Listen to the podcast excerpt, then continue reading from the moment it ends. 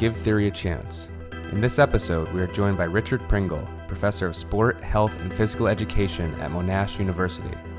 Richard reflects on the challenge of transitioning from reading kinesiology to reading Michel Foucault, discusses how Foucault provided him with a lens to understand pain and gender on the rugby pitch, and offers advice on the importance of engaging with the original text when employing the ideas of a social theorist. Thank you for joining us today. Thanks, uh, thanks, Kyle. Thanks for the invitation. I appreciate it. Uh, I think you're doing some good things here with putting these podcasts up. So I appreciate hearing that. So we're here today to talk about Michel Foucault, and a lot of people in sociology and the surrounding disciplines have heard of Foucault, but I'm wondering if you could give us a one paragraph summary of who he is or, or what he was known for. Okay, one one paragraph summary. yeah, just to just to make it a little bit of a challenge. Uh, well, I think it's interesting to reflect. I mean, he's sort of a historian, so to reflect on the idea in the early 1980s, he was really vilified and critiqued. So he wanted to try and turn our ways of thinking upside down. So he was interested in humans, but he was an anti-humanist. Uh, he was interested in human nature, but he was an anti-essentialist. Uh, he turned the ideas of power upside down. Historians thought he was anti-historian so, uh, and uh, the structuralists thought he was a, a counter-structuralist. So, in the early 1980s, he he was he was strongly sort of critiqued and thought of as a problem. But uh, since then, I guess he's become known as a post-structuralist and as a postmodernist. And these are both probably terms that he wouldn't buy into, and he wouldn't like to be pigeonholed. But given the strength of his influence in social theory, he's, he's become known as sort of Foucauldian in his approach. And I think it's reflected he's one of the most influential uh, social theorists of contemporary times. So, based off your answer, it would be safe to say that you have a sense that he's pretty widely read in the larger discipline? Oh, for sure. So the wider discipline, we're talking sociology of sport. Yeah, sociology, sociology of sport. I, th- I, think he's I think he's widely known in a whole range of fields, which attest to the usefulness of his theoretical tools. So whether it's uh, education, geography, history, even marketing, management, a whole range of those fields, he's well known, and his ideas have proven useful. Somewhat sort of ironically, within our own field, the sociology of sport and has become so popular, even though his ideas are meant to challenge our thinking, there's a certain irony with that. And Toby Miller, back in 2010 at the NASSS conference, as a keynote, rhetorically asked, Is anyone here who is not a paid up member of the Foucault fan club? So I think his, yeah, his ideas are, are well known and there's a tinge of irony about about that, about how they've been used and some of the issues with how they've been used, which maybe we can talk about later. Yeah, yeah, I'd love to get into that more, especially when we think about how we read theory and how how deep we need to go into it to act before we actually employ it with our own work. Right. So I'm curious, when did you first hear about or become aware of Foucault's ideas? So not even getting to the point of actually engaging in the text, but just this was a person that, that mattered to some degree. I started writing my PhD in 1999, and Pirkko Markula and Jim Denison were our supervisors. And uh, initially, I was interested in this high speed collision sport, rugby, and masculinities. And I was reading a lot of stuff around hegemonic masculinity and Connell's work. And it didn't really work particularly well for me. It got to a point that I started to problematize it. And that's when I discovered the post structural feminist work, including Pirkko's, uh, some of Pirkko's writings and it was through that that I, I got to read Foucault. Would you mind elaborating a little bit on what Foucault provided you that you were not finding when you were reading Connell, in particular Connell's formulation of hegemonic masculinity? Yeah, I mean, I was attempting to work with Connell's lens, and it, it just didn't work for me. So there were problems with, I mean, who were the, the so called uh, leaders or the power elite? And within my context, within New Zealand, uh, the rugby players themselves, many of them went on into leadership positions, the business world. They seemed uh, dominant. Some became politicians, uh, race relations conciliators. So, this idea that the rugby players themselves were somehow exemplars of hegemonic masculinity or that, that they were a reflection of that dominant masculinity.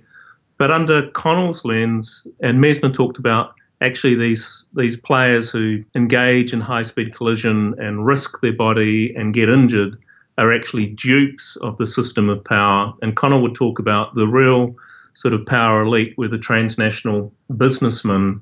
Yet I, I sort of had issues with, with thinking about where was power stemming from, and I guess Connell was talk, trying to locate power in a particular position in the transnational businessman. And it seemed to me that uh, power was more diffuse, it operated in different ways. So I had some some issues around that. I also had issues around how people were using the lens, and this wasn't a critique necessarily of Connell's own work, but Mike Donaldson was asking, you know, is is a gay rugby league player are they a marginalised person or are they reflective of uh, hegemonic masculinity? It seemed to be a lens that the hegemonic masculine lens didn't seem to accommodate some of that fluidity that and contradictions with people and how they live. And it also didn't seem to offer tools with understanding how particular masculinities were actually constructed. So uh, Connell's original work linked back to psychoanalysis, and uh, whereas I thought Foucauldian tools and the workings of discourse and the workings of power offered a lens that could help me understand uh, some of the complexities and nuances of how gender gets constructed and performed. And I had sort of issues as well. I, guess uh, Connell's original work stemmed right back to the early 1980s, and there was this sort of idea that there was a gender order. Uh, so, in some ways, it was a sort of a tentative structuralist lens saying, this is how the social world is. This is how relations of power exist between men and women, and hegemonic masculinity is really the answer to keep men in their position of dominance. And I can certainly understand why that lens was really useful uh, from the from the 70s and the early 80s. And I can still understand the dominance of, of men in the social world. But I think uh, times change, and that almost structuralist way of thinking about the gender order, about um, groups of multiple masculinities and uh, their connection to women, I think things are more complex and times have changed and that lens is perhaps more reflective of second wave uh, feminist theorizing rather than new ways of thinking about gender and gender relations. And at the same time, I don't think that lens gave enough consideration to females and the role that they play in understanding and constructing and performing gender. So there was there, there was a whole range of issues that I just got to a point where I found I couldn't work with it, and then found the brilliance of Foucault. And I, I guess one of those key ideas was he wasn't saying this is the structure, and I guess this is why he gets pigeonholed as a, a post structuralist. He, he wasn't saying this is how I see gender and this is how it works.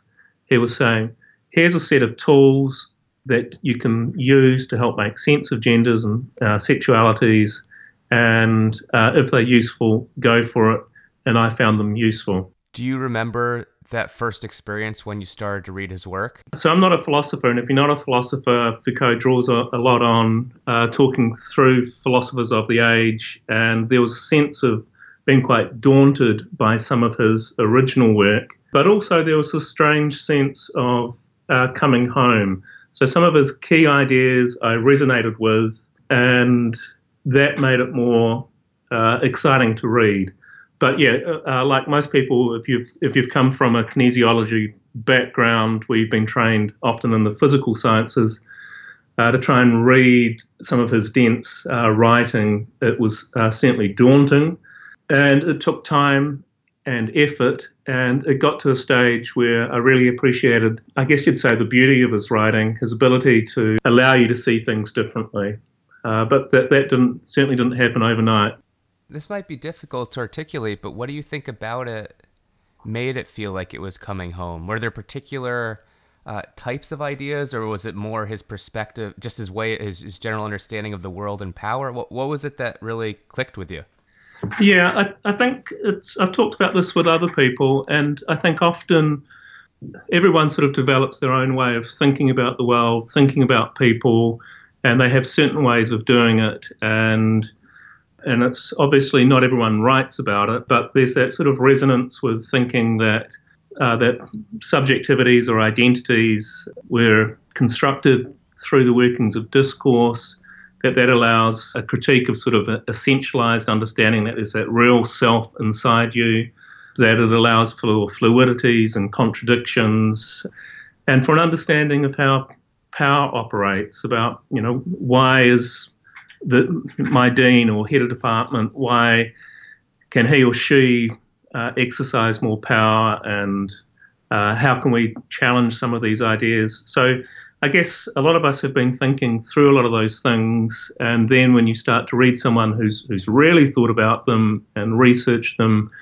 and drawn them out, there's that sense of resonance. So that sense of resonance was attractive. It drew me into wanting to read more and understand more about that thinking.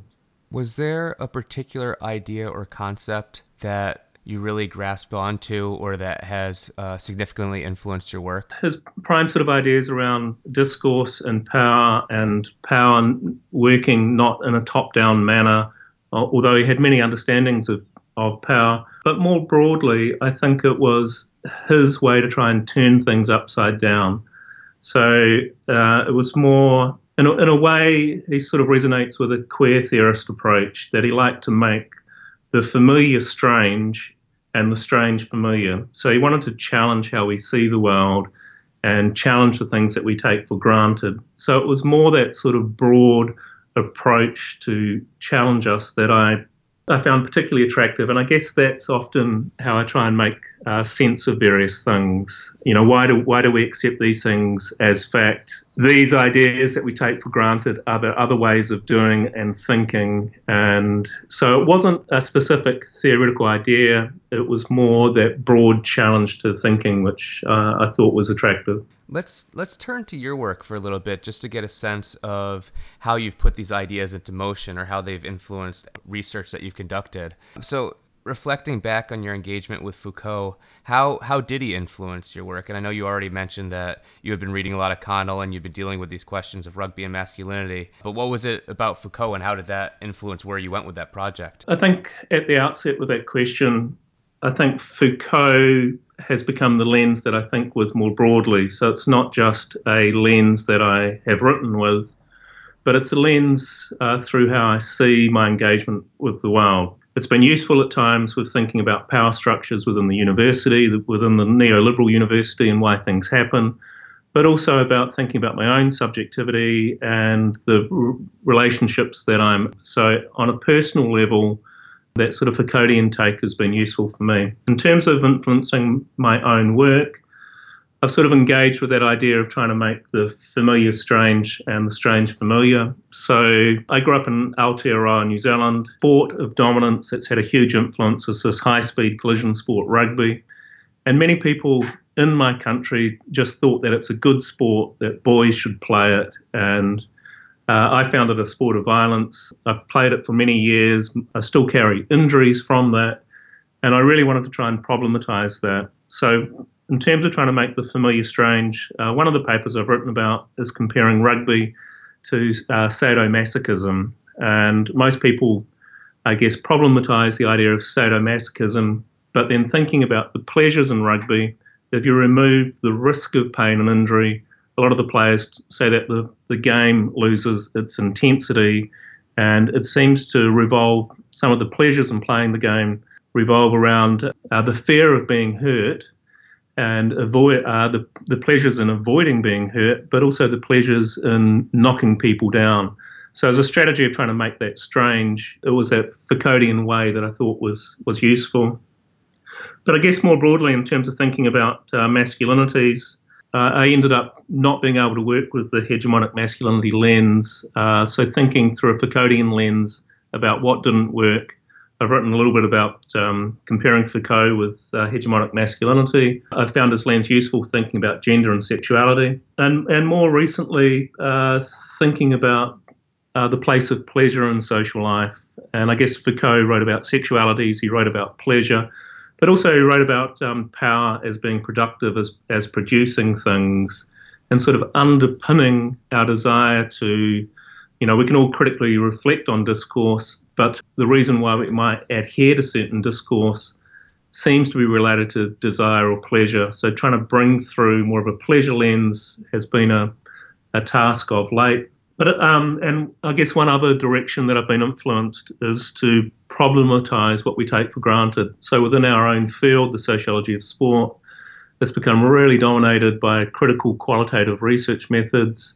And my sort of thinking is if we are critical researchers and we really want to make a difference and change the world, then the way that our own field has developed into the dominance of uh, critical qualitative research is this actually the most effective way for trying to enact change and get our voices and messages heard? And I guess, although I am a critical qualitative researcher, I've become critical of the dominance of that lens within our field and have made some calls for crossing boundaries and working in different paradigms, although it's very difficult to do. And I'm not going to start writing in a positivist way. Um, I think it can be useful if we've got a variety of approaches and attempts to um, share our messages, our critical messages. And would you say that critique comes from your Foucauldian understanding of how different discourses come to be dominant and, in a sense, powerful? I think so. I, I think I've tried to trace how uh, critical qualitative research has become dominant in the field. So, sort of an abridged genealogical or historical lens and thinking about the workings of power and discourse and who's gained sort of authority or voice or subject positions within the field and how it's developed uh, through the workings of power and it hasn't been it hasn't developed because there's been a a clear sort of rational plan that this is the best way to achieve our critical goals.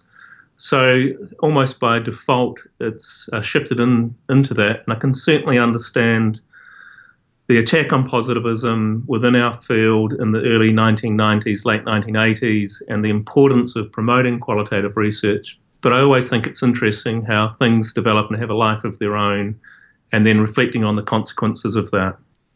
Following up to the way you've made use of Foucault in your own work. I'm just, I'm just curious if you could reflect a little bit about what the role of theory is. In, in a sense, what I'm wondering is do you see yourself taking Foucault and applying his perspective to these topics, these interests of yours, and then demonstrating the power of his ideas?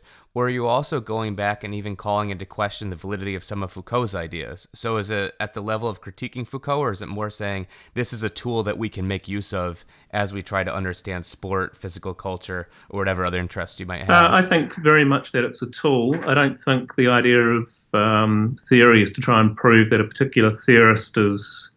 Uh, that their ideas are correct. And Foucault himself talked about, you know, um, use my tools. If they don't work, challenge them, uh, adapt, adopt. Uh, so he wasn't uh, precious about his ideas. And but there was a little bit of both. So initially, in writing about uh, Foucault, particularly with Pierre Cohen, our book Foucault, Sport and Exercise, it was really an attempt to promote initially Foucauldian ideas. So some of the thinking with the production of that book was although sports sociologists had been writing about Foucault since the late 1980s, particularly the Francophone scholars, uh, many of us who were publishing in certain uh, journals who were drawing on Foucault in the 1990s, in our view, hadn't necessarily read the original Foucault. And in fact, some of the early 1990s publications that drew on Foucault, they still seem to be influenced by a neo Marxist lens and a top down version of power,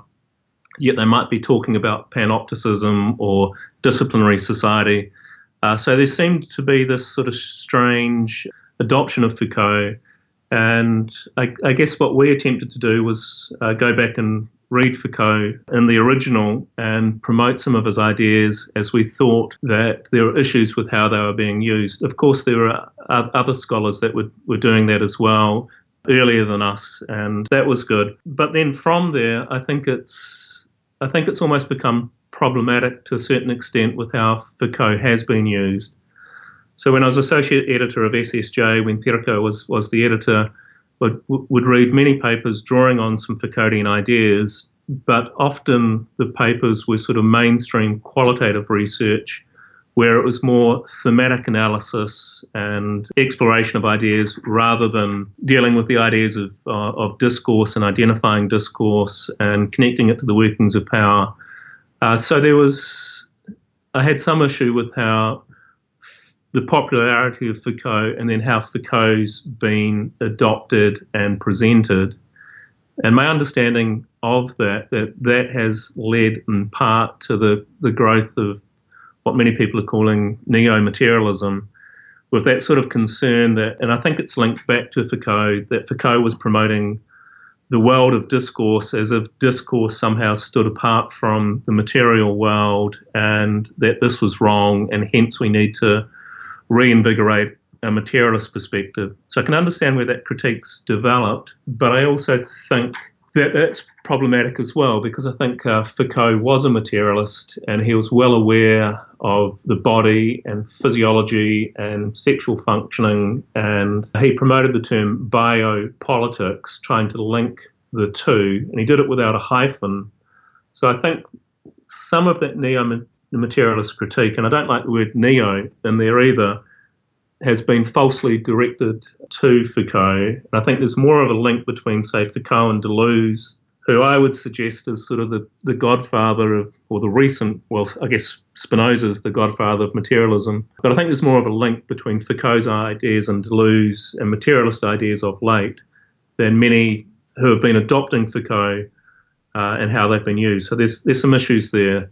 Kyle, I hope you can understand and read and hear what I've been trying to say. No, no, no, that makes perfect sense. And it's one of the questions that I've been thinking through and also talking to a lot of people on the podcast about is in a sense, when do you how much do you need to read of a theorist before you actually start to employ their ideas? Because as as sociologists, as sociologists of sport, we're trying to engage with the, something empirical. We're trying to go out and research the world. So our job is not the same as a philosopher or even someone in cultural studies, where they can become an expert on simply Foucault or become an expert on simply whatever theorist excites him at that moment. A, a, lot of the people I talk to talk about the value of theory as a tool to help us understand something. But then when do you, I mean, you could think about in the classroom when, or when you're mentoring someone who's starting on a research project, what would you tell them for how deep do you need to get with a theorist before you can really start to employ their ideas and, and not have that shallow engagement? Right. Yeah, well, that's that's a good question, and often I think a starting point for someone with a PhD is not necessarily go and read the original uh, theorist, but to engage within their own field to see how those tools are being used and to see how those tools uh, help create different ways of seeing and thinking. And then once there's that sort of understanding, hey, I can see how these tools are useful, then I think it can be helpful to go go back and, and read the original. And I do think there's mistakes with people who don't read the originals, as often the interpretations morph and are, are slightly different. And I agree, Kyle, our job isn't to promote particular theorists, but to, to work out whether those tools are useful. And critical tools are useful if they allow you to problematize existing ways and open up new avenues of thought, new ways of thinking, doing, and being. Yeah, so that, yeah, it's always a tricky one. Where do you start, and what do you suggest people go and read? But uh, I mean, if you're into Deleuze, don't go and read A Thousand Plateaus straight off. That's going to put somebody off. So, are there are there other theorists that, in your own experience, that you've you've seen work particularly well alongside or, or with Foucault? Are there uh, that have interesting relationships. I know you've you've said that you use Foucault in a sense as an alternative to Connell, um, but there are there people that that work well in the type of research that you're doing? Yeah, well, I, I think I think there's a lot of links between a lot of different uh, social theorists, and often it's there's uh, some subtle differences in theoretical lenses that become very very important, and in some sense they become exaggerated so that people think, okay, well I'm a Foucauldian or I, I'm a Deleuzian, but there tends to be more similarity than difference as they're dealing often with the same sort of issues. So there's certainly overlap between uh, Bourdieu and Foucault and Deleuze, yet there's very, very clear distinctions. And I think that's where it becomes a problem to be quite a sort of a promiscuous social theorist and be writing in one paragraph with a lens from neo Marxism, and then in the next one you've jumped to a sort of post structuralist lens. So I do think it's important to understand where they've come from and how they're used and where they might be useful for particular problems in excavating. But uh, yeah, of late, uh, I've become interested in reading Deleuze and Guattari, and I've found their ideas again really useful. I think they Foucault certainly had links with Deleuze and co-wrote together, and I like how Pirkko's um, been linking Foucault and Deleuze together. I'm looking forward to reading her new book. But again, I think Deleuze was one of those authors that was ahead of his time, and many of us are now only just discovering uh, the importance of his work. So I know he sort of took some of Foucault's ideas around the disciplinary society, talked about control society, linked it through to the advent of the computer and the internet and the, the power of, of the internet. And he was doing this back in 1992 before many of us were even using the internet. So I think he had a particular foresight about the social world that's worth exploring and uh, taking your time to do it well. As a final question, I like to ask every guest to, in a sense, sell the theorists that they're talking about. So, imagining that you're standing in front of a classroom and you're talking to undergraduates or maybe graduate students or even the larger discipline, why would they undertake or why should people undertake the task of reading Foucault's original work? Um, because, as you admitted, it, it's initially daunting. It's filled with historical detail. It's filled with conversations with other philosophers. Um, but you've you've found it worth your, your time to continue to engage with these ideas. So what are what are those selling points, or what would you tell someone? Well, I, I think, and particularly in our field, there was a Foucault uh, shaped or reshaped the field in many respects from the dominance of what I'd call a sort of a neo Marxist lens, a Gramscian lens, the thinking about hegemony. And in the early 2000s, there was a broader sort of shift to post structural thinking, which in many respects was Foucault.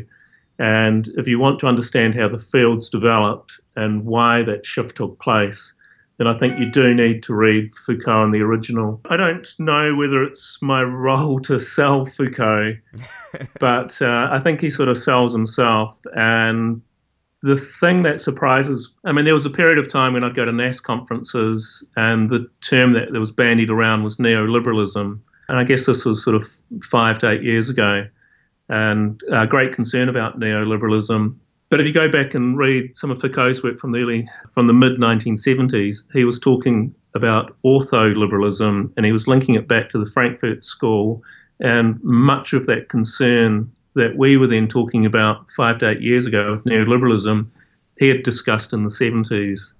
So I, th- I think he was gifted, his, his, insight, his ability to critique and think uh, is just so important to examine that, yeah, you, you just need to do it for those reasons. Right, that's, a, that's a perfect place to end. So thank you again for joining us. I, I really enjoyed this conversation. Thanks, Kyle. Thanks for the invitation. Good luck with the podcast series.